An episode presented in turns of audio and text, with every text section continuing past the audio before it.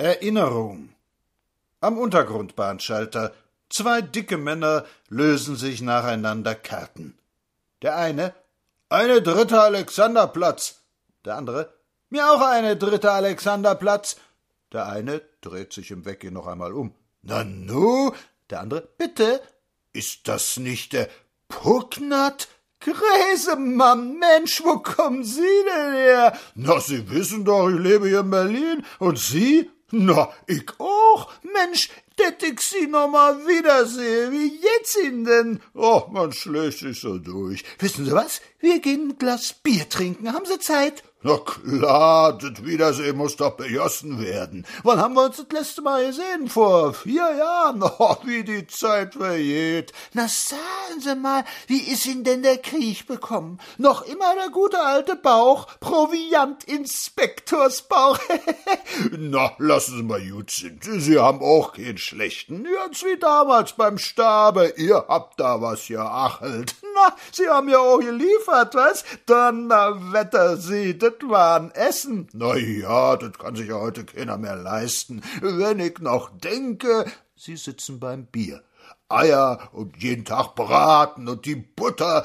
Prost! Ja, wir haben nicht schlecht gelebt. Der Stab hat ja auch was angefordert. Sie müssen doch manchen Kummer gehabt haben. Na, man hat ja doch Buchen gelernt. Prost! Es war doch ne schöne Zeit, meine Herren. Besser als jetzt jedenfalls. Waren Sie in Fridericus Rex?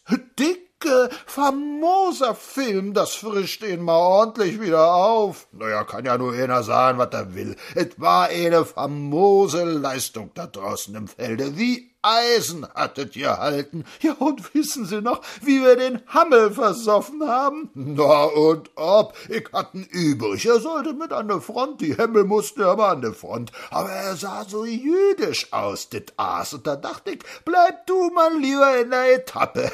Prost! Ja, Prost, Inspektorchen, Sie waren doch ein famoser Kerl. Ohne Sie wäre der ganze Stab in die Luft geflogen. Prost! Ja, danke, komme nach. Wissen Sie, wenn man das so liest, was die Brüder seit der glorreichen alles über unser einen veröffentlichen, Unerhört ist es. Denken Sie, ich hab so ein Heft gelesen, Anklage der Gepeinigten oder so eine Hintertreppenkiste. Gestatte mir, was stand denn da drin? Naja, so aus dem Feldlazarett. Die Ärzte sollen den Kranken das Essen geklaut haben und so. Ist ja lächerlich. Ist ja nie vorgekommen. Na, das Gericht hat das Heft auch gleich eingezogen. Es gibt noch Richter in Preußen. Prost!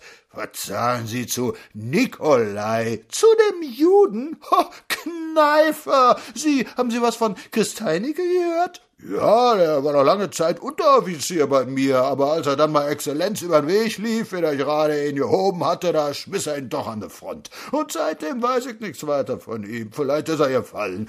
Na, Prost! Prost! Und wir wollen mal auf das herrliche deutsche Heer trinken und den stillen Dulder in Holland und auf Schwarz-Weiß-Rot. Prost! Prost! Pucknat, Sie sind famoser Kerl, soll leben!